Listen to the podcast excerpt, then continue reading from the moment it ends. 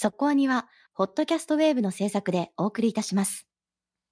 会いたいな声聞かせてよ。つながって笑顔をた始めよう。さあ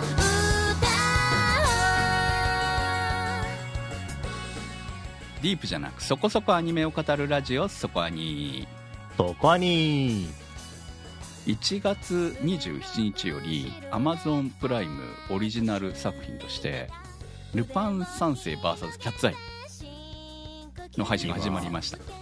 YouTube でめちゃくちゃ CM 見る、あそうなんですね、すごい見ますよ。はい。えールパン三世アニメ化50周年でキャッツアイの原作40周年ということで、えー泥棒と怪盗のコラボレーションということで見ましたよ私。あもう見たんですか？見たというかね来週の特集をこう何にしようかと思った時にまあ旬という意味では始まったばかりだから旬なんじゃないのって思って。うん。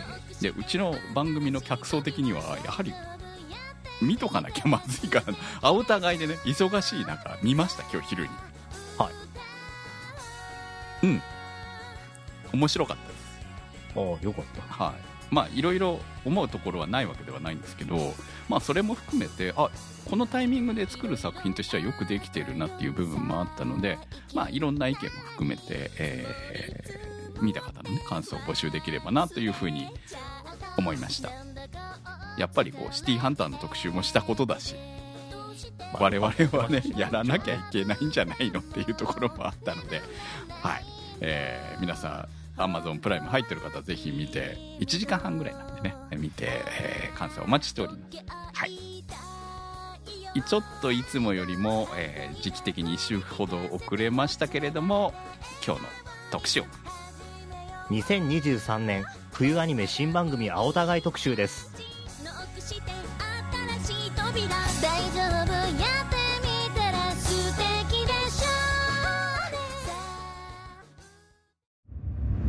そこアニもうすでにね、4話、5話、5話まではまださすがに行ってないかな。でも配信してるタイミングだともう5話に行ってる作品が出てくるんじゃないかという感じではありますけれども、ちょっとお互いじゃなくなったかなはありますが、逆に言うと、こう作品的にね、いろいろもうすでに見えてきてるんじゃないかという部分もあるし、すでに、えー延期が決まってたりとかする作品もありますけれども。悲しいですねはいそこはね悲しいながらね。はい。まあ、とりあえず、今回のお互いではそのまま気にせず取り上げていきたいと思います。今回スタッフ視聴済み作品は38作品めっちゃ見てますね、今回ね。でまあモチベ高かったからあ、そうね。確かに高かったですね、我々ね。めっちゃ今日も今日も何本見たかって感じですもんね、本当にね。はい。で、そして投稿が来た作品は9作品となりました。今回も皆さんからの推し作品アンケートをもとに紹介していきます。今回はね、あの、結構接戦でした。うん。で、皆さんね、悩んでるっていうコメントが多かったです。面白い作品が多すぎて、3作品となると、うーん、3作品に入れたい作品がいっぱいあるなっていう感じの中でた感じですかね。おかげで、えーもう上位が結構僅差という感じになりましたね。まあその中で、えー今回の第1位は。第1位、とんでもスキルで異世界放浪飯。更年期中二病さんからのコメントです。勇者召喚で異世界に転移した向田剛こと向田。異世界にいながら現代日本のスーパーの商品を取り寄せられるという戦闘に不向きな固有スキルネットスーパーに落胆する向田だったが、取り寄せた食品が異世界でとんでもない効果を発揮。異世界放浪飯生活が始まります。異世界プラスグルメという設定の他の作品と大きく違うのは、主人公がちょっと自炊ができるくらいの料理スキルであることと、私たちにとって身近な調味料や食材が実名で登場することです。魔獣の肉を使ってはいますが、馴染みの調理法で味が明確に想像できるのは強いですね。ちなみにアニメのホームページを開くと作中に登場した商品を確認できるというダイレクトマーケティングぶりには笑ってしまいました。そんな向田の料理を気に入り、半ば強引に10魔契約を結んだ伝説の魔獣フェンリルがとにかく可愛い。普通、魔獣の食事シーンで食欲が刺激されるなんてありえないのに、彼の食レポが異常にうまくて、こちらもよだれが止まらなくなってしまいました。次回、ほぼ料理人だった向田もついに魔物と戦うようですが、私も深夜に食欲との戦いに強いられそうです。続きまして、しおしおさんからのコメントです。毎回料理が美味しそうに描かれていますね。お手軽料理なので、生姜焼きと照り焼きを作ってしまいました。次はミートパスタとピカタを作ろうと思います。ただ残念なのは受付上ビアンカさんのデレをもっと見たかった。はい、ありがとうございます。いろんな転移転生見てますけれども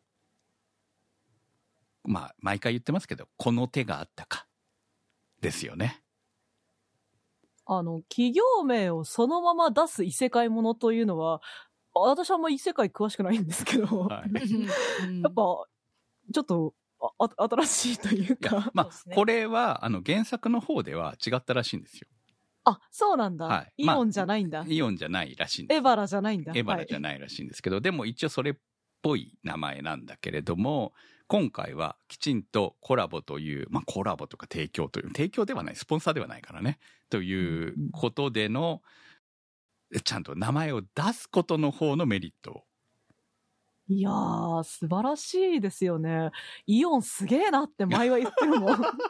そこですよね安いしね何でもあるわ、イオンすごいわーって。そうイオンですあとエバラは優秀だあわと思ってるし。確かにねこれエバラ得プラスにしか習ってないって感じですよね、うんうん 買いたくなりますもん、照り焼きも、生姜焼きもう。んまあエバラ買ってますしね普通にね 生姜焼きのタレはねはいいつ焼肉のタレが出てくるのか気になってしょうがないです、ね。まあね、あの、今回、あの、結構いろんな企業さんとコラボしてるという話なので、まあこの後もいろいろ出てくるんじゃないかとは思いますけれども、あの、正直やられたなと思いました。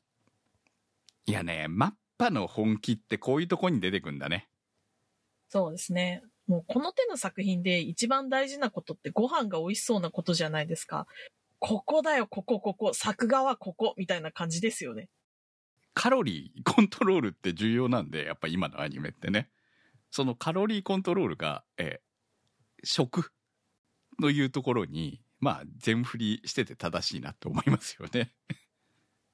これ別に悪い意味ではなくて、省エネも上手だなっていうふうあ、そうです、に思っていて。そうです。本当に。うん。マッパなんて本気出したらみたいな作品いっぱいあるじゃないですか。でもこの作品ではそれじゃないなっていうことをしっかり分かってる見せ方がうまいですし、それこそさっきのイオンとかとのコラボの仕方とかは対策でやってきたこう、いかに作品を広めるかの方のノウハウが生きているのかなみたいな風に思ったりするから、なんかすごいバランス取れてますよねう。ん、そう、このコントロールのうまさがないと今の作品って作れないんじゃないのかなって思うんですよね。やっぱこんな時代だからこそ。そうだしね、無駄にこう予算を変な風に割か割いてないなっていう感じがするというか、まあもちろんね正しいところに。ただ、うんうんこう、全力投球の作品も見たいですけど、それはそれでね。でもそうじゃなく、こう、作品のカラーによって、やはり、見せる部分っていうのはやっぱ変わってくるんだろうなって思うので、そのコントロールが非常によくできている作品だし、まあその、よく、面白く見せてくれているなっていうのが、まあ、そうなんですね。ん、審査ではありましたけあど、1位の理由っていうのは納得かなと思いましたね。。うん。なんかそんなに、こう、力まずに見れて、ワンちゃんが可愛くて、食事が美味しそうで、まあなんならそれを見て、明日じゃあ焼肉のタレ買いに行くか、みたいな生活に直結な感じなのが、こう、ライトに見れる感じでいいなと思って。私、多くの肉を見た日に、とんかつ作りましたからね。多くの肉食べてるみたいにな多く、そうそう、多くの。の肉。だから厚みのね、ちょっと厚みのあるとんかつ肉買ってきてね。はい。いや、でもね、多くの肉食ってるの初めて見ましたよ。アニメの中で。人型は抵抗あると思うけど、まあでも食わず嫌いで、こう、流せちゃう主人公のメンタルの強さは素晴らしいと思い柔ます。らかいんだね、多くの肉ってね。うん。ちょっとね、感動したよ。多くの肉を食えるバイタリティにも。絶対肉食だから美味しくないと思うんだけど、不思議なこともあるもんだ。そう、そうですね。多く、多く肉食ですよね、確かね。うん 豚は肉食じゃないでしょ？ああ、そうか、そうか、そうですね。んうんうんだから、多く はね多くは豚ではないんだけどなっていうね多。く顔が豚なだけですからね まあその辺はねよくわかりませんけどそうね。だってね、ど絶対に肉食でしょっていう皆さんの肉は全部美味しいんでしょ？あの世界は。そうですねまああの世界魔物が多いのでっていう話をしてましたよねだからあのいわゆるそうだし、家畜的なものをやってないわけですよね。存在しないって言ってましたからね。うん。美味しい肉はフェンリルもね、驚く、とろけるほど、めちゃくちゃパワーが上がるほどいいわけですから。しあいつ食レポうまいですよね。いや、もうね、私、いつ聞いてもアインズ様にしか聞こえないんですけど、いい、いい仕事してますよ、本当に。いやでも私あの勇者召喚で実は一番良かったというかスキル的に強かったの向田さんじゃないのかなと思ってて。あの勇者たち出てくんのかな？この後。そのこの国の食事情を考えるとこの他の勇者たちって絶対冷たいご飯で美味しくないもの食べてるはずなんで向田さんすごい必要だったのにご放浪してるからこの後どうなるんだろうっていうのとその勇者たちの行方も私は気になってますね。ことのんでもないバフ品かける人だからね。そう、そうだよね。確かにね。そう考えたらね。もうでもこの作品ってさ、あの、ね、最初にパーティー組んだメンツだって、えーまた一緒にパーティー組みたいなとは言ってました。ご飯食べたいなとは言ってましたけど、もったいないよね。本当にね。うんすぐ離れちゃいます、離れてい。くじゃないですか。その、あの、受付嬢ビアンカさんも、もう会えないのかっていうのと同じようにコメントいただいたようにね。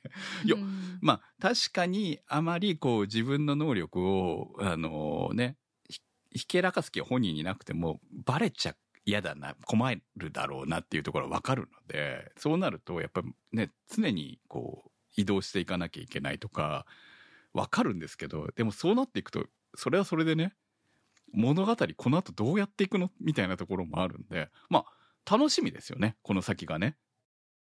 第2位、お兄ちゃんはおしまい。ゴルゴスさんからのコメントです。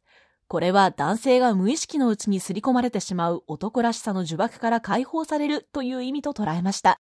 コミカルでゆりっぽさもあり、ちょっとエッチな日常系アニメですが、意外にも保健体育の時間に見せても良いのではとも思える、とても良質な性教育番組になっています。男性が気づかない女性の身体的、社会的な困難。女性が気づかない男らしさの息苦しさ。互いを知ることこそがジェンダーを乗り越えるために必要なんだよなぁなんてことすら考えたりして。まあ、七面倒くさいことは抜きにしても、結構笑えてちょっと泣けるストレスフリーなストーリー。作画もかなり力が入っていて、キャラクターはとても可愛らしく、ぬるぬる動くエンディングは特筆ものです。はい、ありがとうございます。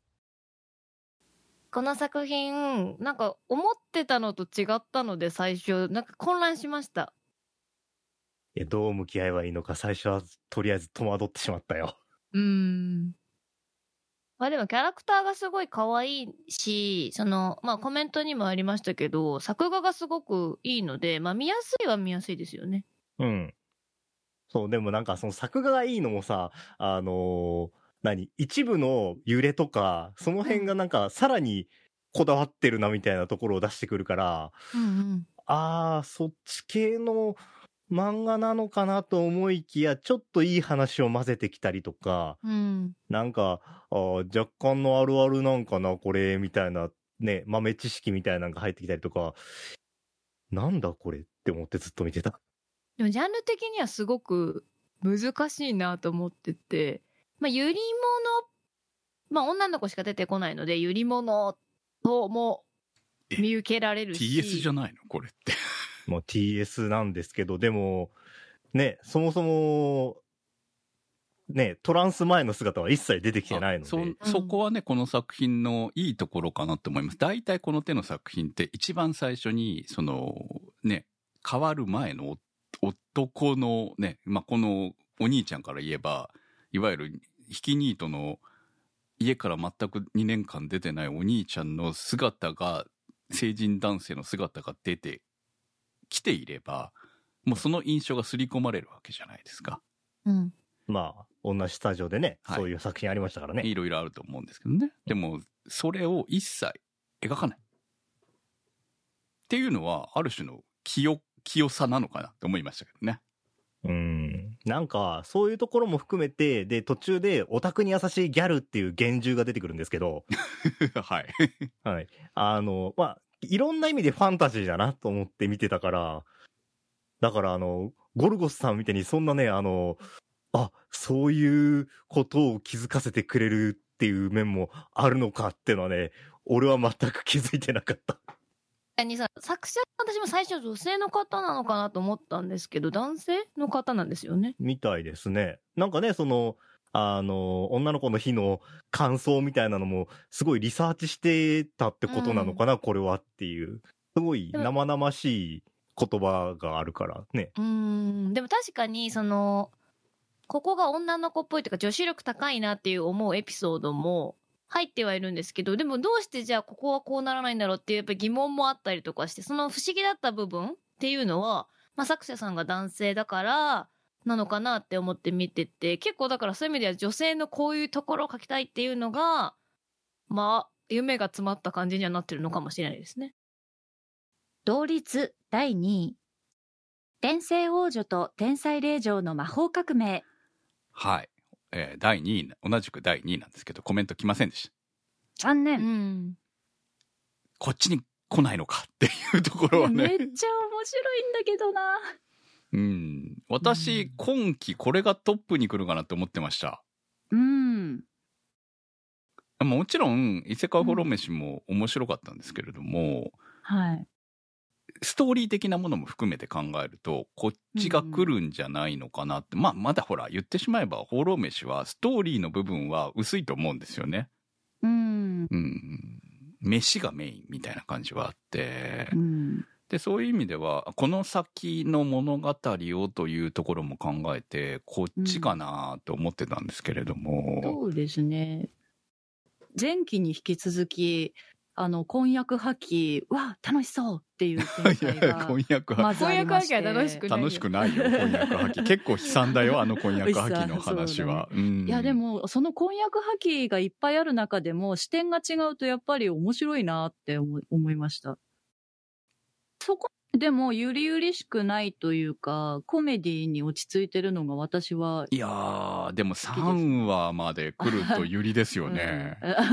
うん ゆりそう、なんかね、あ、うんやっぱりゆりか。いや、でも面白いな、みたいなのが続いてます。あのね、ゆりだなってよりは、ゆりっぽいなでつ作あそうそうそう続けていけるというか、うんストーリーがやっぱりあるので。ちゃんとユフィが避けてくれるのがいいね。うんうんうんあの二人の関係はね、どんどん近づいてきてて、そのうんうん3話、4話となるのがもう本当私は尊いって感想に書いてますもんね。いやー、いいですね、あのせい。うんそう、二人のユフィの関係がね、うん本当尊い感じなんですよね。尊いうん。私はあのユフィの儚い感じがすごい好きなんですよね。何も空っぽじゃないよってそう。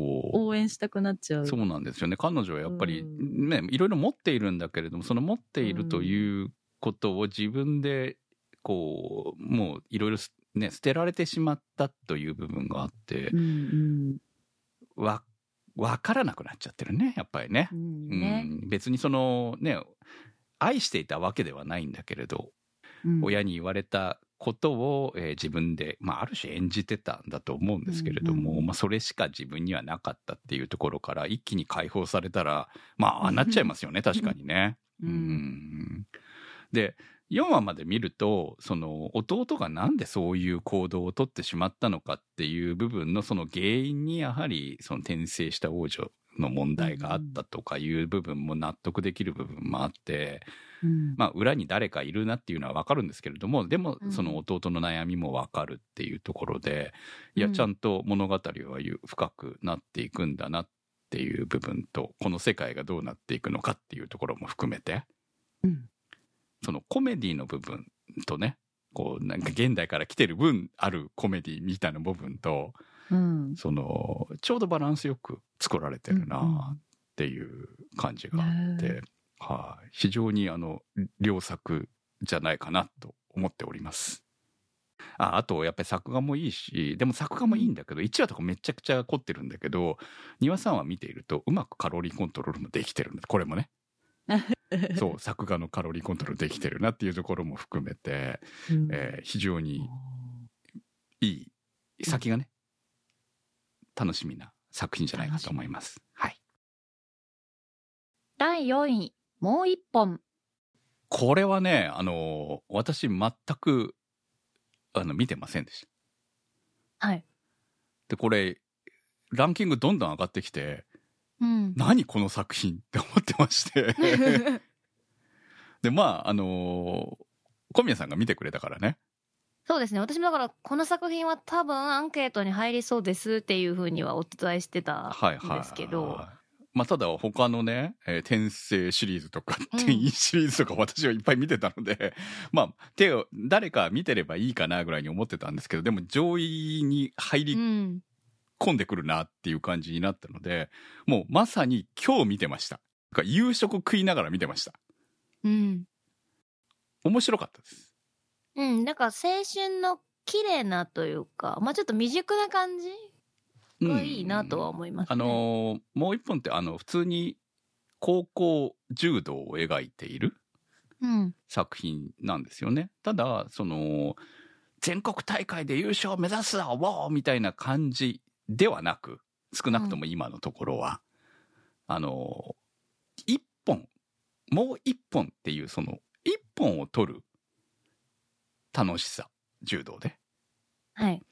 ていう部分まああるよねっていうシュート一本打ちたいみたいなのと、うん。同じようにそのその試合に勝ちたいっていうのと多分全てが全国大会でトップを目指す像じゃなくったってそういうスポーツはいっぱいあるわけじゃないですか。はい。で多分そういう楽しさを描くのかなというふうに見ている限りうん。まあわかんないけどねこれから先ねそのインターハイに出てねみたいなふうになるわけなのででもその弱小チームがあのね名監督が来たおかげでトップに上り詰めるみたいなそういうのではないなと。そうですね。だから、うんまあどちらにせよ、こう、柔道が好きっていうのはすごいうん伝わってきましたね。くるそうそう。うんし、その、まあ言ったら素朴な感じじゃないですか。キャラクターたちが、やっぱり、その、ちょっとキララっぽさもあるんですけど、キララと違うのはそこの、やっぱキャラクターたちが、やっぱよく見るキララの可愛い、燃えそうなキャラではなくて、まあ等身大なタッチなのが、まあ良さなのかなっていう部分もありますし、まあそこに組み合わせて新人だったり、こう、まだ今からだなっていう方を当ててるのかなっていう部分もあるなと感じている。部分ですね。やっぱり有名な方をね、キャスティングしちゃうとイメージがついちゃうじゃないですか。そうですね。ひこうメインのキャラクターになるとね。はい、うん。っていう部分はあるので本当よくできてる。まあ確かにあなるほどなと。この辺に入ってくる作品だったなっていう感じは納得しましたね。本当に別に世界を目指す柔らである必要はないんだなっていうのを。いやまあそういうのがねあるのがダメだっていうわけじゃなくてそういうのじゃない世界ももちろんあるよねっていうものを、あの味わわせてもでもその中に別に柔道に対するこう頑張りがないわけじゃないからね。うん、だから柔道に興味を持てるすごく良いアニメですよね。うんっていう感じが良かったなと思って見てます。はい。同率第4位。トライガン、スタンピード。サイコさんからのコメントです。原作、旧作を知らないので、純粋に楽しんでいますが、面白いですね。とにかく作画がすごくて、今期は大雪海のカイナと共に、フル 3DCG の技術ってこんなに進歩していたんだなぁと驚かされました。テレビアニメであれだけのクオリティのアニメが見られるのは嬉しいです。旧作を1話だけ見てみたんですが、全然雰囲気が違うことにびっくりしました。スタンピードの1話冒頭のシーンは、この物語は宇宙を舞台にした SF で、どうやら重たい背景がありそうだぞ、と思わせてくれるので、つかみがすごく良かったですね。バッシュの優しさや、ふわふわしているように見えて、不殺を貫く意志の強さに惹かれます。3話の最後で、兄のいる街を目指す、とのことで、この先はロードムービーになるのでしょうか先が気になりますが、原作に手を出さずにアニメで毎週楽しみたいです。続きまして、高中さんからのコメントです。25年前、出張先の東京で、たまたま前のトライガンを見ました。すげえ、東京はこんなかっこいいアニメを深夜にやっているのか、と熱烈な印象を受けました。そんな作品がフル CG& オールプレスコで再び放送される。もうおっさんホイホイ以外の何者でもありませんね。気になるのは原作者内藤康弘さんが公式に寄せたトライガンがやってくる、帰ってくるではないという言葉。これはこの作品が自身が描き切ったコミック版とも98年の黒田脚本版とも異なるということを意味するのでしょうか事実、バッシュの正体や左の義手、プラントについてなど前作で謎とされていた部分は全て明かされてスタートしています。物語の中心はバッシュと双子の兄、ナイブズやレガートたちとの死闘。いや、それだけで終わるわけがないでしょう。ひょっとしたらとんでもない結末が待っているかも。こればかりは自身の目で確かめないといけないようです。はい、ありがとうございます。これもまた古い原作作品の、えー再アニメ化みたいな感じのプロジェクトかなと思いますが、原作読んでました？原作はむっちゃ好きで、何回もはいはい読み直した。まあそういう大好きな人がいる部類の作品だよね。そうですね。うん、私はですね、あの原作全然知らないんですけれども、事前に、あの、制作スタジオのオレンジがトライガン作ってる話をちょっと、えー聞いたので、まあそっち側からのスタートだったんですけど、まあ、オレンジっていうスタジオは毎回チャレンジブルな原作を選ぶなという印象です。えー前回のビースターズとかもね、一体どうやって 3DCG であんな動物アニメやるんだよと思ったけれども、これもまたね、いろいろとイメージの強い作品を選んだなという驚きがまずありましたね。でも私は原作とか全然知らないけど、普通に楽しく見てますよ。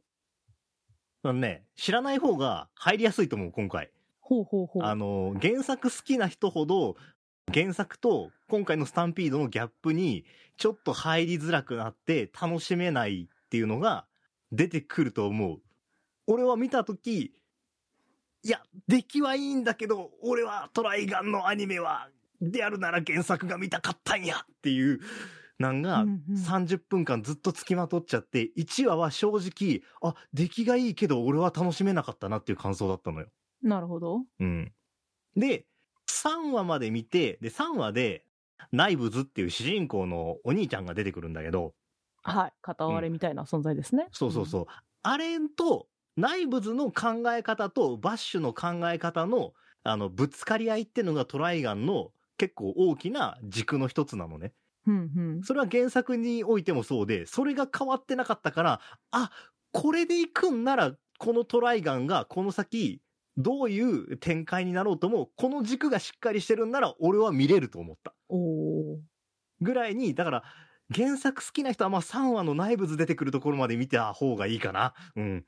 そうだね。すごい正しく、あの、三まずは3話見ようっていう流れの3話をしっかり見せ切ったなっていう感じはしますよね。ここから物語が始まるっていう感じだとうん思いますし、ただ、うん、なんだろうな、こう、多分ギャグとかも結構、キレキレの原作なんじゃないの？とは思って。ね、最初の方はそんな感じなんだけど、うんうんうんあの、後半というか、うん、そうね、後半はほぼギャグなんかなかったのよ。あー、なるほ原どね。作は。う。うんんうんうん。もうずっと戦ってるし、もうしんどい話が出てきてたりとか、どうしようもない犠牲とかみたいな、どっち取るっていう、どっちの、ねこっちの方が多く死ぬし、こっちの方が少なく死ぬけど、そういう問題じゃないよねみたいな話をさせられてるっていう原作だったから。なるほど。うんじゃあ結構ハードな、ハードな面というか、こう、3フル 3DCG の、こう、手書きアニメとの大きな演出法の違いとして、例えばイメージ背景みたいなものを使うとちょっとしらけるとかあったりするわけじゃないですか。うんあと、こう、なんだろうな、パッパッパッとと、透明でこう、ギャグシーンを汗汗みたいな感じで見せるやつとかあったりするじゃないですか。はいはいはい。ああいうことができないとかが、なんだろう、だから、ギャグが、ぬるぬるってなりすぎるみたいなところに、ほう、なるほどっていう、なんかなんとなくこう、読んでもない原作がちらつくみたいなところはあったりしたんだよね。はいはいはい。だから、そこをね、どうするのかなとは思っていたんだけど、なるほど、むしろこう、後半のハードなストーリーに合わせて逆算的に序盤を描いたのかなっていうのを今の話で思ったりした。やるのかなって思うんですけど、でも、あの、高千代さんのコメントにもあるように、あの、内藤さんが、原作者が、帰ってくるんじゃなくて、やってくるんだって話をするってことは、もうどうなるるかはわからんよなっていう。なるほどね。うん、でも、やっぱり、その主人公と主人公の兄の関係は、あの、めちゃくちゃ厳しい話だから、これの中において。そこは外さないから、なん、優しい話にはならないと思う。う。うんん。やっぱこう、リアリティみたいなものは、CG アニメの良さとして、魅力として残しておきたいラインでもあるから、オレンジって本当に、こう、アニメを、手書きアニメを作って人た、作ってた人たちがスタートさせた 3DCG アニメスタジオっていう印象が私の中ではすごく強くて、だからもう、いかに 3D で、うん、ちょっと言い方難しいけど、2D アニメを作るか、みたいなところを目指しているスタジオだと思うんですよね。だからなんか、すごいそこの塩梅が面白いな、毎回と思いながら見ているし、あの、第2話のオープニング明けのこう、バッシュが街から逃げまくるところとかは本当に目が離せないぐらい魅力的にぐるぐるカメラ回して ガンガン動いてっていう、ああ、もうこれは CG だからこそできる大胆なアクションだなっていうふうにも思ったから、なんかそこのね、今回もこのチャレンジ精神の高い原作を選んで、どんな風に CG、フル CG でこの作品を描き切るのか私はとても注目しています。第6位、大雪海のカイナ。大宮ランナーズハイさんからのコメントです。世界で最も歴史のある 3D アニメスタジオ、ポリゴンピクチャーズの設立40周年記念オリジナル作品とのことで、らしさのあふれる、気合の入ったハイファンタジー、ボーイミーツガール作品と感じています。幼いながらも国を救うために命を懸けて奔走する王女リリハの行動が周囲や国をどのように変えていくのか、オリジナルならではの予測できない展開に期待しながら、これからも見ていきたいと思います。続きまして、クラウザーさんからのコメントです。ポリゴンピクチャーズといえば二平勉。二平勉といえばポリゴンピクチャーズの関係を思えば当然と思いつつ、こんなに嬉しいことはありません。圧倒的なビジュアルをデザインし、そしてアニメーションとして作り上げられるのは、やはりこのタッグだからでしょう。独特な世界ではありますが、ストーリーライン自体は王道的なボーイミーツガールだし、じっくりと世界を見せてくれるので、置いていかれずに安心して見られます。個人的には2話の最後にカイナとリリハが村を出立するシーン。片道切符の別れなのに、軽い小旅行にでも行くくらいの雰囲気なのが逆にリアリティがあって好きですね。なんと、劇場版も決まっているそうで、しばらくはこの世界に浸れそうでとても嬉しいです。ありがとうございました。こちらも CG 作品ですね。そうですね。個人的にはそういう視点で、フル 3DCG 作品の対比として、えースタンピードと大雪海は見たいなと思ってるところも大きいです。はい。ポリゴンピクチャーズ設立40周年記念オリジナル作品。もう今までもね、がっつり、えーシドニアの騎士、ブラムと組んできた二平勉さんが、あー原作漫画があるわけではないけれども、原作からがっつり組んで作っている作品そうですね。漫画の方も、えっ、と、連載、えー一応単行本が出るということなので、うんうんうんこの漫画が最初に連載されていて、その連載を元にというタイプではないと。はい。はい。いやー、本当にね、私はこう、つくづく、スタンピードとの対比が楽しい2作だなと思っていて、というのも、ポリゴンピクチャーズはもう CG スタジオとしてずっとね、40周年というわけで、で、こう、CG で合う原作探しをした上でシドニアが上がってきたっていうところからのスタートだから、なんか、なんか感慨深いです。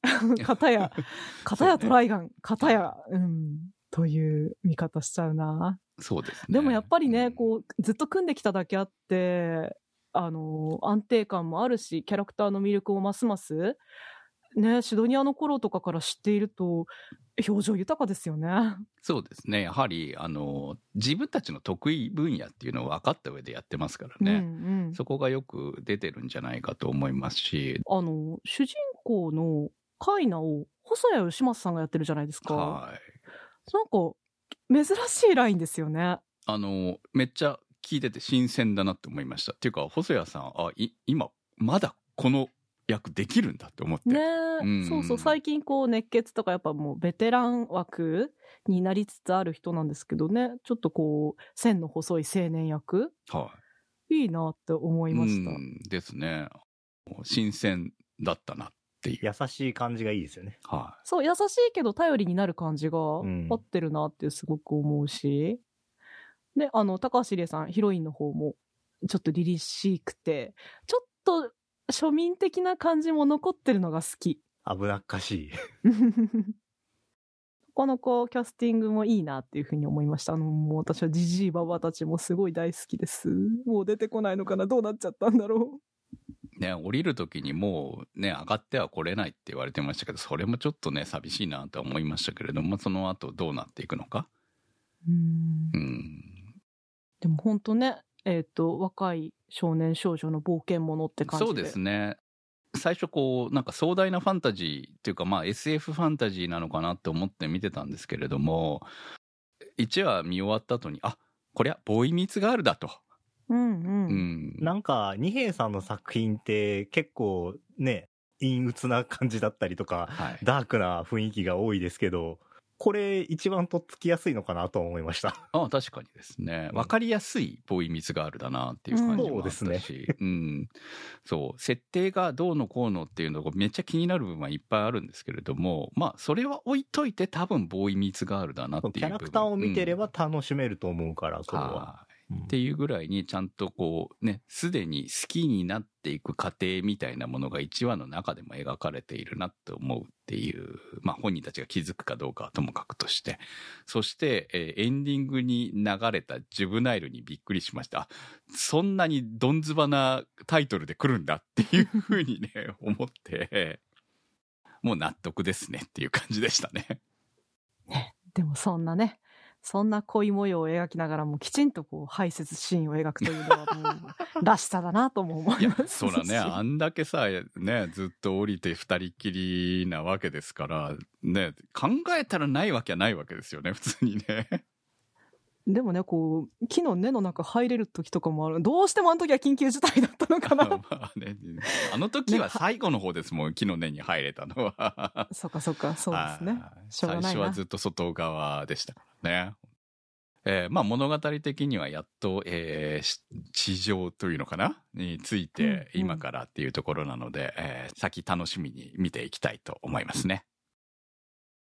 第7位、ニーアオートマタバージョン 1.1a、笹メガネさんからのコメントです。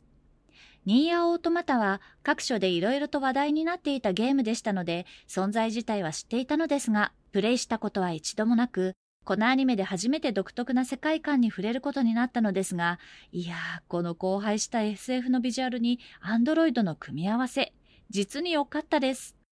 この作品は私にとってそそられるポイントがたくさんあって、まずは 2B。ゴシック調のドレスを身にまとい、日本刀を模した武器を手にして華麗に舞う。そして口元にある小さな艶袋、たまらないですね。夜派部隊のアンドロイドは顔をマスクで隠しており、表情で伝えるというアニメーションの手法が封じられている中であっても、2B の口の動きや細かな仕草や佇まい、そして声優さんの演技によってしっかりと感情移入させてくれる作りになっているのはさすがだなと思いました。人間と同じような行動をしてても、アンドロイドという違いだけで、こうも奇妙な違和感を出せるのも SF の世界観ならではですよね。そして何といっても人類がいない地球でアンドロイドと機械生命体が戦っている世界設定。終わりが見えない戦いの中で一つ二つと新たな情報が明らかになっていくことで世界の景色がガラリと変わっていく体験もいいですね。考察できる余白が大きいのもそそられます。ゲームというインタラクティブなメディアで描かれたこのストーリーを1話30分のアニメという手段でどのように見せていくのか延期になってしまったのは残念ですがこういった構成の違いなども含めて続きを待ち遠しく楽しんでいきたいと思います。ありがとうございました。A1 だから期待していたら、マジですごかった。いやもう1話だけで、この原作のゲームの、こう、美しいところとかフェティッシュな部分で、あらゆる人が惹かれた部分っていうのが全部出てて、お、すげえアニメ化じゃんって思いました。全部のゲームこれぐらいやってくんねえかなみたいなね思っちゃうぐらいに1話はすごかったから。うん。うん。で、こう、ゲームをアニメに落とし込むのをうまくやってる作品ってなかなかないのではっていう気がしますね。うん。で、多分2話以降の話も見ている限り、まあバージョン 1.1A だから、ゲームのエンディングとは多分違うところに行くんだろうなっていうのがあるから、ゲームプレイした勢から見ても、多分楽しめる内容になっていくんだろうなっていう。そうですね。今の段階でも、レジスタンスのリーダーがアネモネじゃなくなってるっていうのが違ってる部分ですよね。うん。まあその辺、元ネタを知ってると楽しめるところもあるし、別に知らなくても今回のストーリーはこういうストーリーなんでっていうので、知らなくても全然見ていけるので、いや、これはね、いいアニメ化だと思うわ。にはよう売れてよかったなって思う。いや、本当に、あの、多分好きな人が作ってるんだなっていうのもわかるから、愛されてよかったなっていう気がしますね。あの、私、原作ゲーム全然やってない。まあ、キャラクターのね、あの、画像はわかりますけれども、2B が 2B っていうのも知りませんでしたから。ウビー。2B だと思ってたんですね。いや、いや、っていうか、あれがニーヤって言うんだと思ってました。ニーヤは、あれは、ニーヤって名前の主人公は、オートマタの前の主人公なんで。あ、そうなんですね。そうそう。はい。まあ、そんなぐらいのレベルでしたけれども、あの、まあ、1はよくできてるよね。何ができてるって、こう、全然わからないんだけど、これ先ほどの話にも通じるんですけど、見た時に自分たちの頭の中にあるその SF とかの設定でなんとなく保管できちゃう部分っていうのがあるというか、それができるできない、できないと全てを説明しなきゃいけなくなってくると思うんですよね。だからこの荒廃した世界みたいなものをこう見ながら、えーあ、多分そういうことなんだろうなっていうのがわかる設定になっている。それをだんだんとまあ理解させていくうん。パーツの出し方とかも、そうですね。そういうところがアニメとして見せるときみたいなところも多分あると思うので、その辺はよく考えられてるなって思いながら、わからない。全然わからないし、どうなってるのかわかんないんだけど、多分そういうことがこの昔に、この物語のスタートの昔にあったんだろうなということを想像できる。っていうところのは結構意外とこう見る時の重要な部分なのかなっていうのをこう改めて今回のニアオートマタを見ながらより思ったなっていう部分ではありました。ニーヤに関しては 2B たちもその昔あったことをちゃんと把握してるわけじゃないんで、あの、そこは視聴者とキャラクターと同じ目線になってると思います。うん、そういうことでしょうね。はい。この作品のゲームの方のキャッチコピーは、命もないのに殺し合うというものなんですけど、まあそういう話なのかなっていう空気感がじわじわと出てていいですね。敵の方の感情移入できるような、こう、エピまあソード2話のね、冒頭に入りましたからね、本当にね。ああいう雰囲気好きですよ、やはりね。もういきなりね、1話やっぱり戦闘メインだったのが2話に変わって、いきなり、ええもう、泣いちゃうじゃんみたいな気持ちになっちゃうっていうね。でも一応敵なんでしょ？彼らは。みたいなさ。うん そういうところがね、うまいですね、本当ね。第8位、虚構推理シーズン2。シーズン1は2020年でしたね。まあ割と空いてるなというイメージでしたけど、そうそう。3年ぶり。いや、まんまスタートしましたね。そうですね。まあ第1話はもう完全に職員さんもこっから入って大丈夫ですよっていう第1話をやってたんで、まあ優しい、優優しいなしい1話でしたね、確かにね。そうですよね。うんあの、シーズン1見てなくても1話を見れば、こういう話なので分かった分かったで入れるようになってるのは非常に親切。いや、でもシーズン1見てほしいけどね。やっぱりね、あの面白いですからね二人の関係はやっぱりシーズン1見ないとわからないだろうっていうところはありますけど、うんはい。ちょっとね、今回もやられたなって思いまして。あちょっと今期最初のエピソードずるくないですか、いやず最初っていうかまあ2つ目ですけど。はい。そうですね。2話からのね、2話から、はい。まあ雪女編が始まったわけですけど、そうですね。ちょうどね、神々の頂の特集をした後だったわけですよ、私。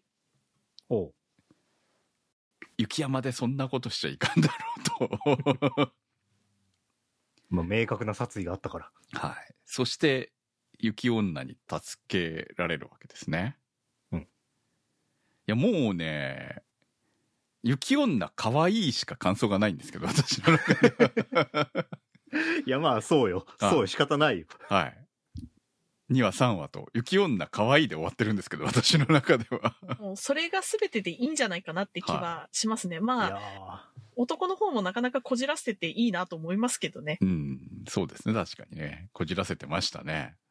ー結城葵さんが姉さんをやってるのがすげえなって時代だなって思う。まあ確かにね。いやー、ゆ、うん、かわ、かわいい、かわいいですよ。雪かわいい。いやもう他に何を言えと言うんだっていうさ、可愛いヒロイン見たかったら今すぐ虚構推理を見ろぐらいの勢いですよね。そうですね。まあそのぐらいに、あの、男、そう、男をちょっとめんどくさいですけど、室井さんね。うん。でも、いいですね。あんな男いいと思います。お似合い。お似合い。そうですね。うんホット犬男ではあるので、すごくお似合いですよ。はい。まあ、この作品ってこんな感じだったかなっていうところもあって、なんか僕のイメージとしては、あの、推理がすごい、おすごい面白いみたいな感じじゃなくて、そこに乗っかるキャラクターが魅力あるから見るみたいな。どっちかっていうとキャラ好き向けなのかなってずっと思ってたんですけど。そうですね。まあ確かに、ことこの推理って、いや、まあ推理なのっていう時もある。ね、虚構、虚構で推理するから、そうなんです。デタラメをな、デタラメでも納得させりゃそれでええんじゃっていう。まあ実際ね、一話もそんな感じでしたしね。うん謎を解くことよりかは、うまくまとまることを優先するならばこうっていうお話なので、ちょっと他の推理物よりも面白い切り口ではありますよね。そうですね、確かにね。まあそこの面白さがこの作品にはあるのと、やっぱりその、いやキャラクターたちがいちいちちょっとめんどくさいキャラが多いっていうのは私は好みですけどね。ー、そうですね、うんなんだろうね、この独特の空気感とか雰囲気が非常にこの作品は好きなんだなっていうのを久しぶりに見て改めて思いました。いや、あとはね、紀藤さんのねうん、喋、りが、すごいやーよく、よく喋ってますよね。ほんと。今期は紀藤さんすげえなって思うことがこの作品ともう一作品ありまして、癖になるなっていう感じを本当味わってますね。あの、エンディングは、まあ、宮野さんが歌ってらっしゃるんですけど、オープニングがすごいこの作品に合ってるなと思ってるので、なんか気になるなと思う方は、オープニングの映像だけでも見てもらえれば、作品のこう、ポップさとか、まあ、その和物っていうところのものも色がすごく出てるので、ちょっとそこだけでも聞いてもらって、まあ、そのまま1話を見て、2話を見てって言ってくれればいいなと思ってます。うん、できればね、1話じゃなくて2話まで見てほしいよね。そうですね。うん1話は予習だから、はいはい。うんそこは見つつで、2話で、えー雪女に惚れてほしい感じは。うんそんなにオスヒロインどんだけ可愛いんだよと思って見てもらえめっちゃたら嬉しい。キュートな感じ。まだ少なくとも、あの、ことこの可愛さよりも、雪女の可愛さにはまってほしい感じは。ことこ可愛いから見るかで見てたら、雪女にくら替えしてたって感じ。そんな感じを味わってほしいですね。おひいさんの可愛さはシーズン1を見てねって感じ。あ、そうですね。そうですねいや、まあ、可愛いんだけどね。おひさはね可愛いよ本当にね。第9位。お隣の天使様にいつの間にかダメ人間にされていた件。宇宙さんからのコメントです。天使様こと椎名真昼ちゃんが素晴らしすぎます。容姿端麗、勉強もスポーツもできるとか文句のつけようがない。そんな天使ちゃんに風の看病をされ、ゴミ屋敷を掃除してもらい、毎日の食事を作ってもらえるなんて、藤宮真似くんが羨ましいぞ。3話で天音くんの母にバレて公認となり名前呼びもスタート。展開が早いなぁと思ったら B パートはなんとクリスマスで友人カップルが押しかけてくることに。あ、これ絶対まひるちゃんに出くわすやつだと思っていたらその場面で終了。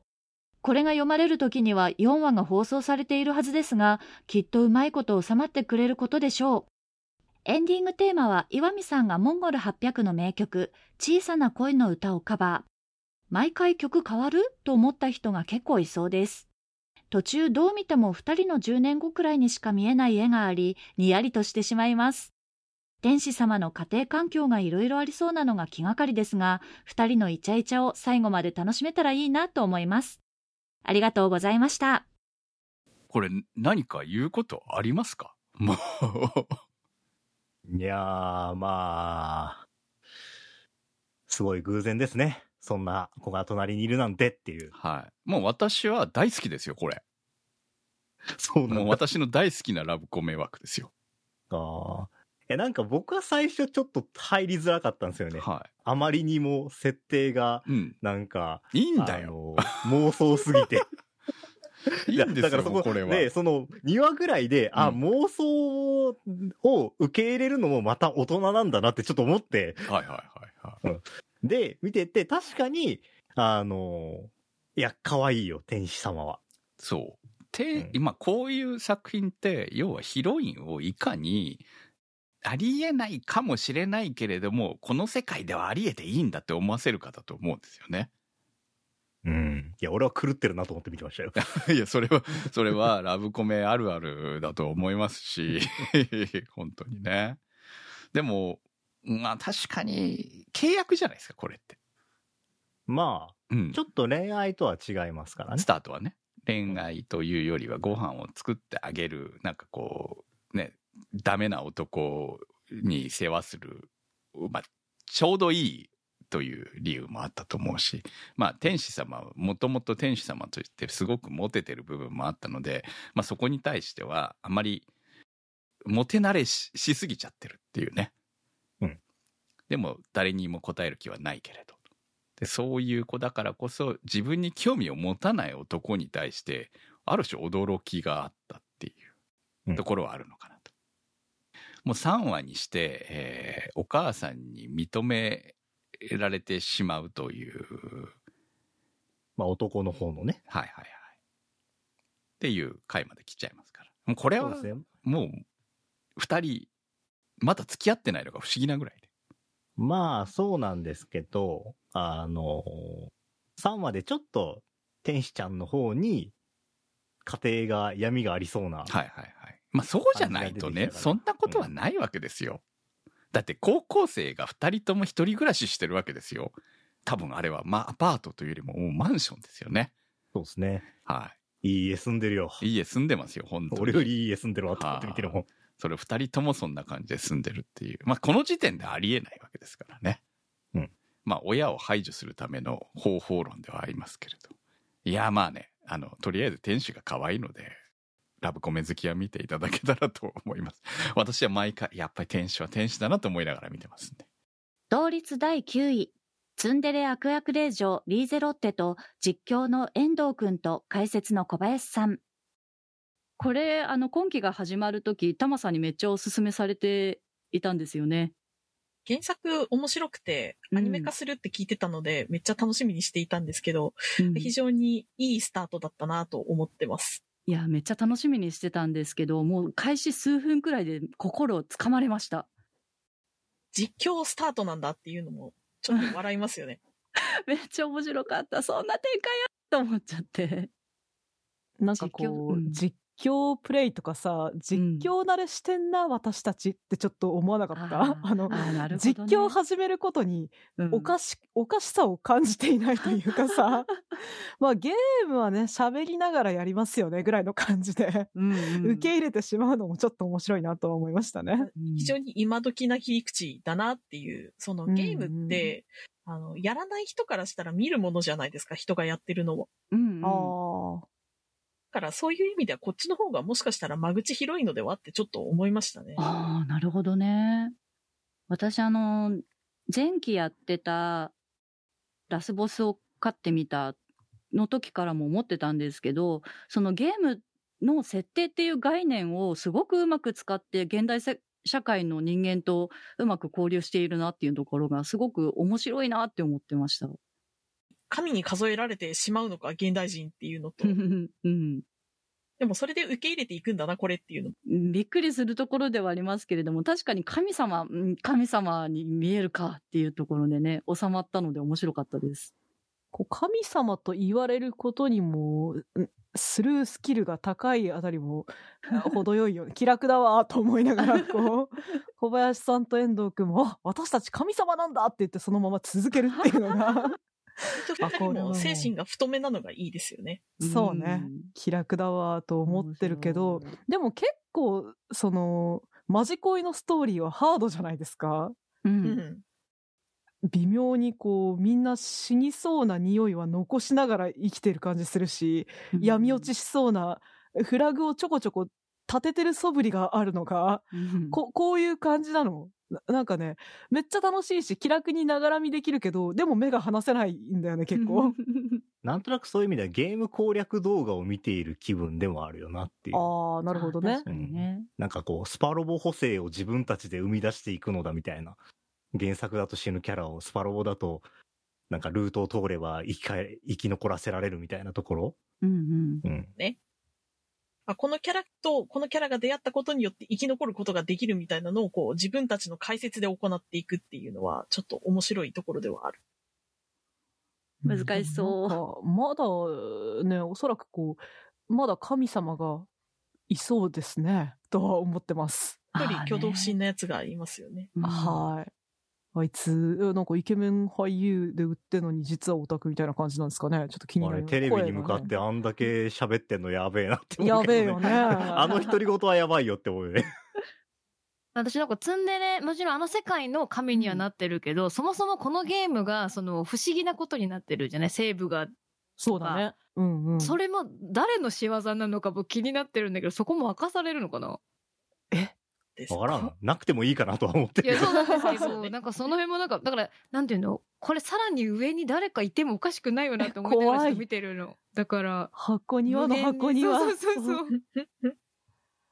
はい。えそんなハードな展開にはなってほしくない気もするけれど、楽しく見たいなっていう気はしていますね。意外となんかゆる、ゆるそうに見えて遠藤くんのバックボーンがちょっと重かったりとかはあるので、確かに。あるんですよ。いや、でもまあね。あんな、なんか完璧イケメンみたいな中村さんがいるんだったら、全部なんとかするよ。いや、今時あんな中村雄一の声聞けないほんとね。グラ女芸出ないいから、あの人。すごい誠実な杉田さんとかさ。と、この乙女芸ものとしてはキャスティングが不思議なのがね、面白いなと思って。ここじゃないんだよ、普通は。これは狙って外してんのかね？ねえ、なんかあんのかな？気がしないでもないんですけど、悪くない。なるほどね。え、ここから、声優から邪推するっていうダメなオタクの見方してしまいそう。はい。たまにはこんなキャスティングも面白いよなっていう作品ではありますね。まあ楽しく見てます。楽しく終わってほしいような、なんかあっても楽しいような、はい。ちょっと、これからも見続けていこうかなって感じですかね。以上第9位まででした、えーこの後は仙外になりますスパイ教室、セントマントナームさんからの投稿です。コンセプトはスパイ版暗殺教室なのかと軽く思っていましたが、騙し騙されのループの中に視聴者まで巻き込んできて楽しませてもらいました。この先も不可能ミッションが続くようですが、どんな極上のネタを用意しているのか楽しみです。ありがとうございました。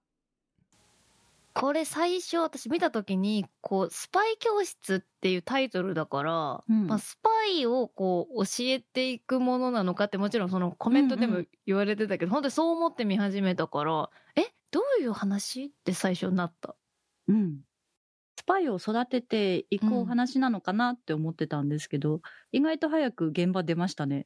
うん、めっちゃ早かったね。でも個人的にはこう、結構、こう小説原作だから、うん。こう、区切り的にはこう1話から3話までで、まあ多分1巻というかそのストーリー一区切りで、やっぱこう1話から3話までちゃんと見ないと、うん。この話の面白さというか、うんうん。まあ、ストーリーっていうよりはトリックというか、うん。そこが面白い部分ではあって、うん。そういう、あ、こういうことが隠されてたんだっていうのが、3話まで見て、1話、うん2話を見返すときに、あ、あーって気づく感じで、うんそこにすごい原作愛を感じたから、やっぱ1話から3話までちゃんと見た上で楽しめるものになってるかなとは思ってますね。ほどね。スパイといえば情報戦なところもありますし、うんそういったトリックとかも入ってるわけですね。うん、まあ、キャラクターも可愛いから、なんか一旦うん3話で区切って、また4話、5話って多分、その、キャラクターたちごとのエピソードが始まると思うんですけど、まあそういう、こう、キャラクターが可愛いなって思ってる人は見ると楽しめるとは思います。バディダディーズ。おいでやす小田氏春さんからの投稿です。秋葉メイド戦争のラストの衝撃の展開から興奮も冷めやらぬところにまた PA ワークス制作のお仕事アニメが始まりました。お仕事とは言ってもヤクザメイドの次は殺し屋です。和樹とレイのバトルアクションや作戦遂行の知略戦もいいのですが、このアニメの見どころは何と言っても殺し屋二人が成り行きで面倒を見ることになった4歳の女の子、ミリちゃんの可愛さにつきます。アーニャロスを補ってあまりある無邪気さで目が離せません。和樹とレイと同じく見ている自分もミリのパパになったつもりで見守り振り回されたいと思います。望むらくは遺伝子上のパパと思われるマフィアのボスを二人が殺したことを将来知ったミリちゃんが闇落ちせずに健やかに育たんことを。ありがとうございました。なんといってもミリちゃんめっちゃ可愛いですね。無邪気だよ。ねあの、なんとなく想像はついてたんです。可愛い女の子がいて、かき回すような土壇場があるんだろうなって思ってたんですけど、それも面白いんだけど、あの、バディの二人、めちゃくちゃ戦闘シーンかっこよくなかったですか？あそこ大好きです。そうなのなのにさ、どんどん回を進めるごとにさ、全然殺しをやらなくなるっていう、なんかうんうん不思議なんだよね。殺し屋をもうちょっとこうやっていくのかなと思ったんだけど、ちゃんと子育てをしていて、うん。4話とかさ、幼稚園にどうやって入るかとかってやってるのね。うんで、なんか役所に行かなきゃいけないとか、うん全然 待機児童みたいな問題とかうんを抱えてるんだけど、それをまあ、殺し屋やってるから、こうんうんう、偽装書類でどうにかするとか、うん。やりながらとか、あとまあお金をすごい持ってるから、うんまあお洋服とかそういうのも全部買えるんだけど、こんなに便利なところが、みたいな、よくあるこう、子供服とか売売ってるうんうん。お店あるじゃないですか。はいはい。ああいうお店に行ってすごいすごい安いみたいになってたりとか、うん。なんか、これこの後殺しをやるのか、育児やるのか、どっちなんだろうって思いながら見てる。確かにそうですね。私としては、なんかあんまり人が死ぬたんびにちょっと心が痛むので、安心して見れそうな感じはありますけれども。あ、確かにね。うん。本当にあの、ミリちゃんのバタバタ見るたんびにね、ヒラヒヤするんだよね。危ないよ、ミリちゃんってすごい思っちゃうし。ちょっとこう、やっぱりまだ無邪気すぎて、うん結構こう、えってなる時もあるじゃないですか。うん。うん。でもそこもなんか徐々にやっぱ可愛く感じてくるし、うん。まあ二人との、その、和樹とレイとの、こう、ほっこりな感じもあって、はいはいね、だんだんパパになっていく様子っていうのもいいですよね。うん、だからどこに落ち着くのか、まあここからうん。育児がこう殺しに来てくるのうか、ん。なんかその辺は PA ワークスだからどうなるんだろうっていうちょっと楽しみもありつつ、はい。まあ見守っていけたらなと思っております。久保さんは僕を許さない。小田半世紀さんからの投稿です。どうやら私はこの手のモテなさそうな男の子がなぜか美少女にちょっかいを入れられるというアニメが大好きみたいです。本作が最もお気に入りなのは久保さんの可愛いキャラのおかげです。CV 花澤香菜さんの声の可愛さも相まって毎回テレビの前でキュンキュンしています。白石くんも久保さんの気持ちに少しは気づいているようですが、彼は多分自分みたいな存在感のないモブに白石さんのような美少女が好きになってくれるはずはないと思っているのでしょう。そこがまたいい味を出していると思います。多分自分も似たようなモブだったから自分もこういった状況になっていたらどんな楽しい青春を過ごせていたのだろうかと感情移入しているのだと思います。ラストまでキュンキュンを満喫したいと思います。ありがとうございました。これ、からかい上手の花沢さんですよね。まあやってることは全く一緒ですね。はい。女子高生の花沢さん、いいなと思いまし可愛い声を出しているた。はい。金沢さん。あの、オープニングも歌ってますし、可愛い声で。そうっすね。まだいけるんだ。全然余裕。みたいな。全然余裕ですはいね。ただなーっていうのが、まあ、これ完全に僕の好みなんですけど、もうちょっと闇が欲しいんですよね。あ、わかりますよ。でも、マジでこの花澤さん、久保さんはね、可愛い子じゃないですか。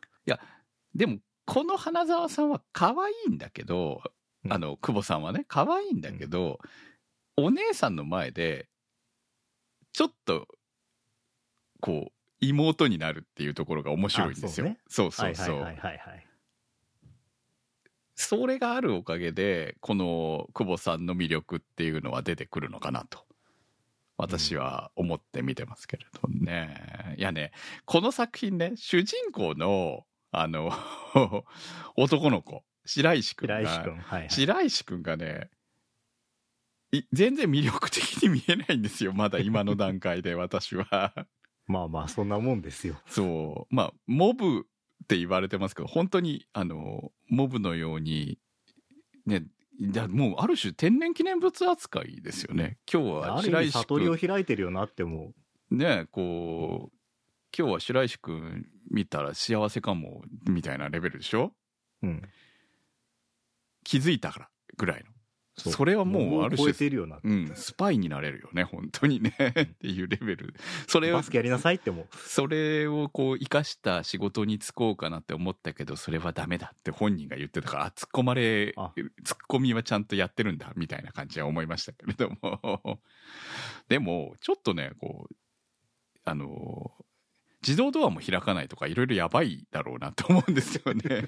まあ、なそういう機械と相性悪い人はいるから。まあ、っていうのもあって、まあね、そこを気づく久保さんがいるから、彼も人として存在できてるんだろうなとは思いますが。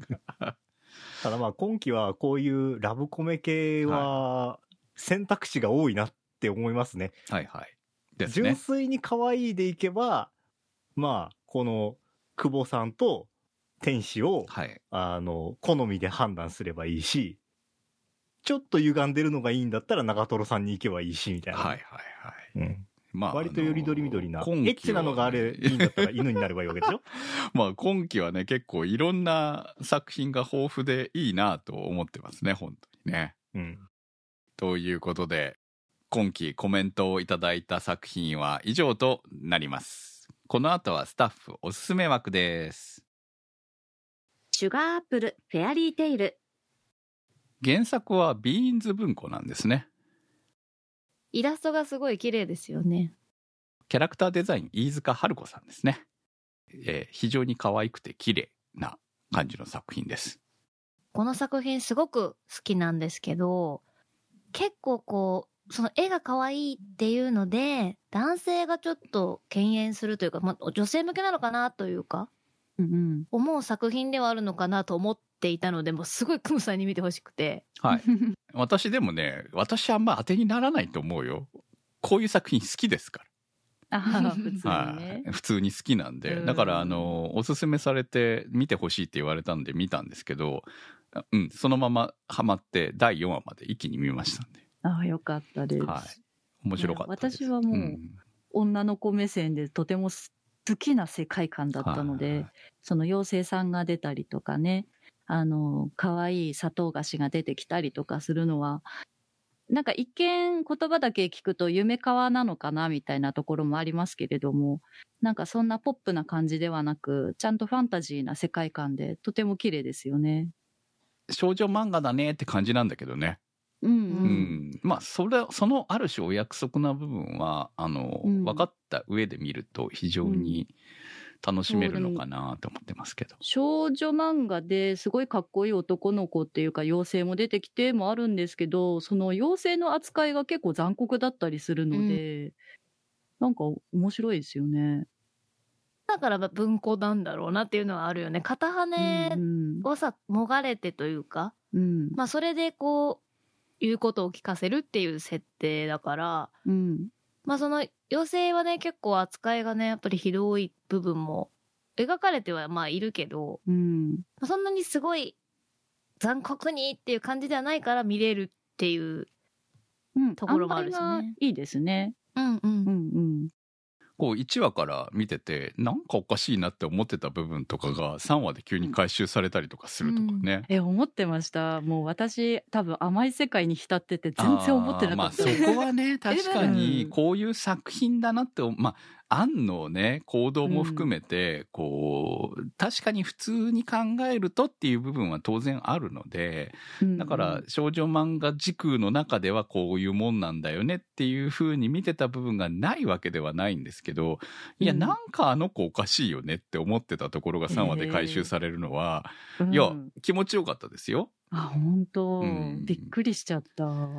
うんうん、その3が結構えってなりますよねうん。そうですね3話まで見てほしいっていうのは非常に納得で3話まで見るといやいやいや続き続きってなるっていうところがね 非常に、あの良いうんアニメなんじゃないでしょうか。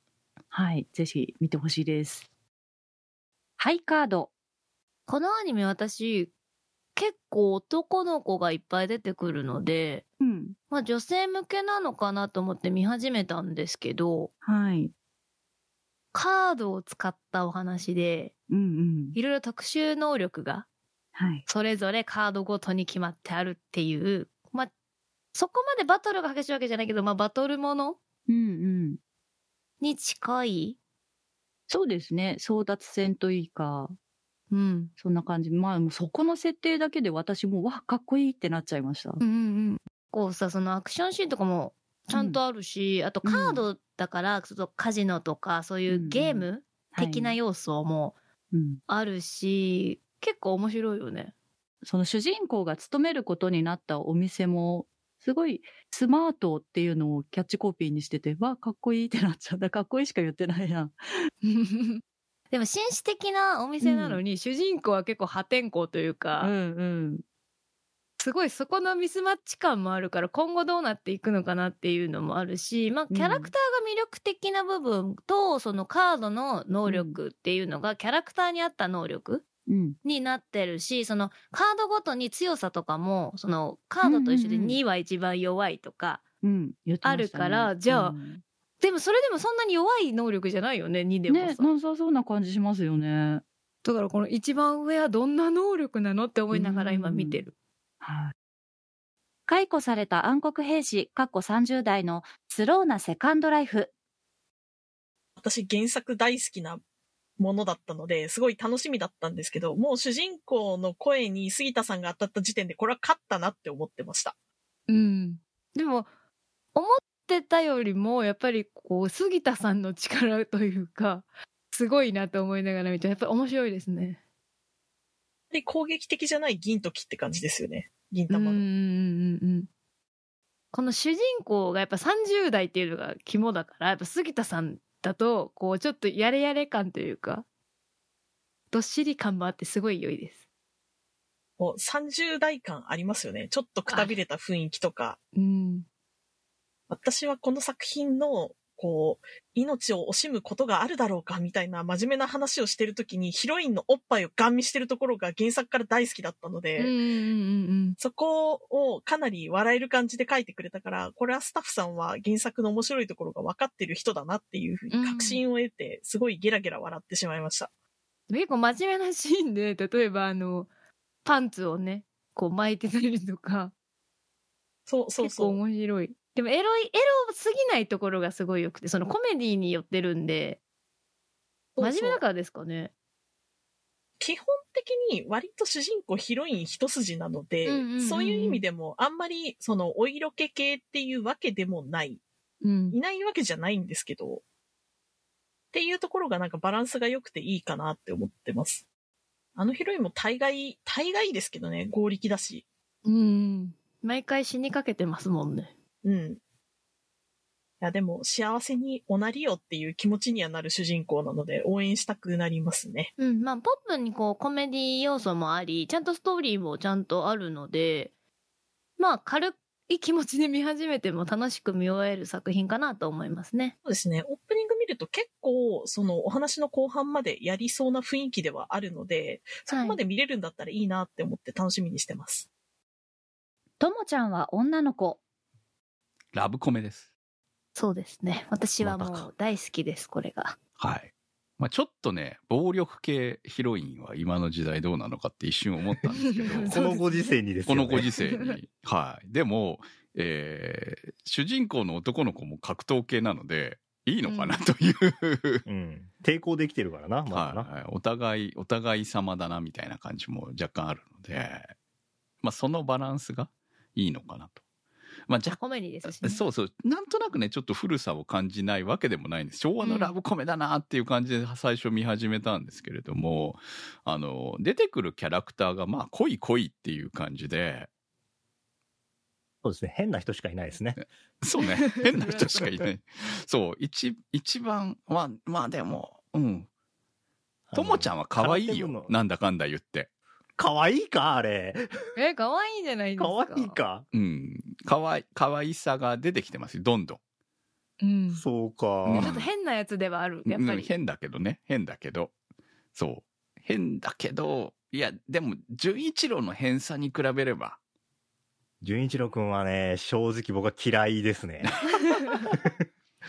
いかんでしょ、あれは。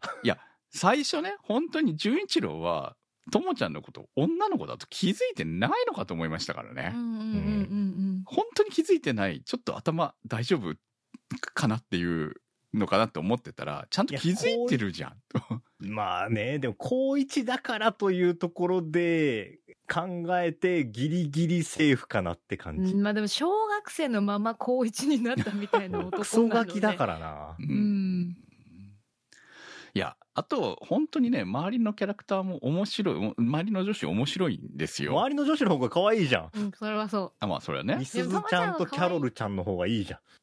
キャロルちゃん、ちょっと、キャロルちゃん頭おかしい。頭おかしすぎるので。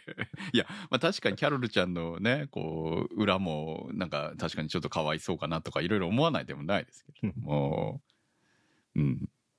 まあでも、すごい、何も考えてない喋り方が最高におもろいなと思っていやいや、あの喋り方はちょっと独特すぎて素晴らしいですよね、本当にね。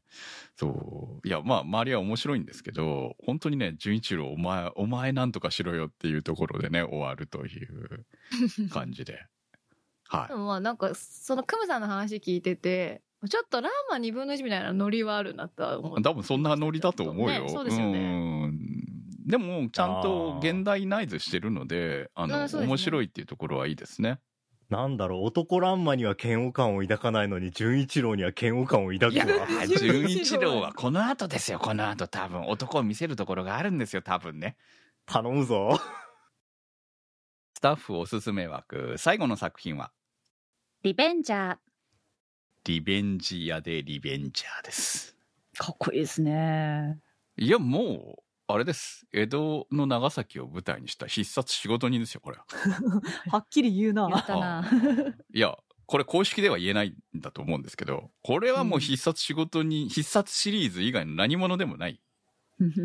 まあそうね。ははい。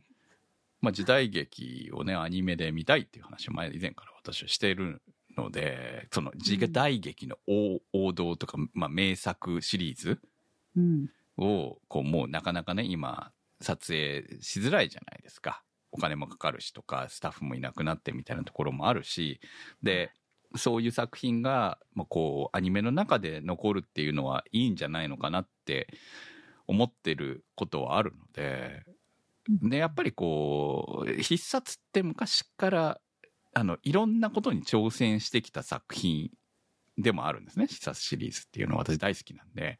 うんうん。で、合うわけですよ。こういう題材に。あうん。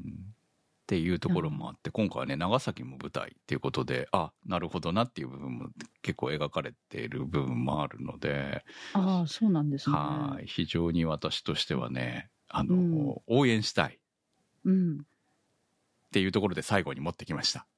はい。いや、あのね、い1話からな泣きますよね、あれね。でもね、1話から、うんあの主人公は、あの派手な格好をして、えーはい殺してるわけですよ。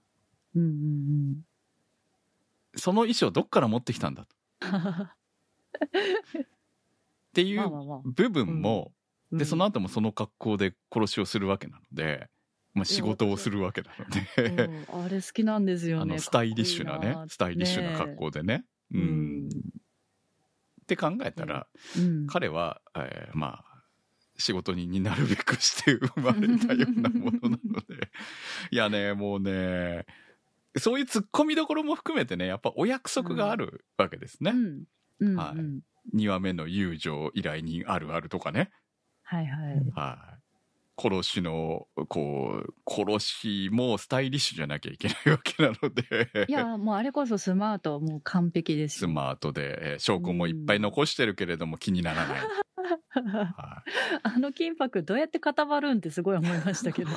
パーンってあの、ね弾けるのも不思議だし。でもあの状態で多分金箔はこう残ると思うので、えーうんうんあの場長崎で金箔を扱っているやつを探し出せば出てくるわけですよあいつ 確かに。でも気にならない、うんそういうのも含めたお約束なわけですねうん。やっぱり糸を操るやつがいたりとかね。ね。はい。そういうのも含めて、うん。仕事人って、あ、もう仕事人って言っちゃうけど、はい、必殺でいいですかね。いっぱいいる、あ、仕事人って はい。呼ばれるキャラクターって、はい。名物キャラクター何人か有名なやついるけど、結構いっぱい種類いるじゃないですか。はいはい、いろんな殺しにでそうそうそう。分けられてるっていうのが正しいですね。はい。そう、実はね、うん。な、な、し、し、し仕事人シリーズでもいろんなやつがあって、それごとに別の仕事人がこう、いるわけで、だからこの作品も、ね、とりあえず固定のうん。仕事、仕事人になっちゃうな、が出てきてるけど、本当この、臼井優下さんリ、リベンジ屋だけを残して、どんどんいろんな、ね、殺しが見たいな、みたいな、殺しが見たいな、というとあれだけど。ね。いやだってねちょっとねあのお医者さんやばかったですね。お前お前お前はって思いましたからね 本当にね。かっこいい。私かっこよすぎたよ本当に。一番好きですよ。あーあいつはちょっとねうん。やばかったね本当にね。はあね BGM もちょっとなんか殺しのテーマっぽいなとか思ったりとかいろいろありましたしそう、うん。もうあの実写じゃありえない派手な。殺しっていうのが仕事の仕方がやっぱりいいなっていう部分もあるし、そうそのね予算のかけ方が変わるからね。どうしても実写だと限界があったりとか、確かに。そういう部分がもうむちゃくちゃなことができたりとかまあそういう部分、本当にあの必殺シリーズアニメにしたらっていう部分をあのお約束も含めてうまく作られているなっていうところがうん。この作品あの良さかなと。鬼平はそのまま鬼平でしたけど、はい。やっぱこう時代劇パッケージっていくつかあるじゃないですか。はい。遠山の金さんとかうん水戸黄門とか、はそれをこうアニメに置き換える試みってなんか面白いなって思ったりして、そう。ね、これは、まあ、言わないけど、絶対モデルとかオマージュではあるうんわけで、ね、これぜひやってほしいですよね、いろんなもので。そうだね。本当にそう思ってるんですけれども、まあその一つのね成功例になってほしいなとは思ってます。はい。あとあのー一つだけ気になるところは意外と必殺シリーズってワンシリーズの中で物語ってこう単独なんですよね1話1話。でも時代劇ってそういうのが多いんでいつ見ても大丈夫みたいな感じで。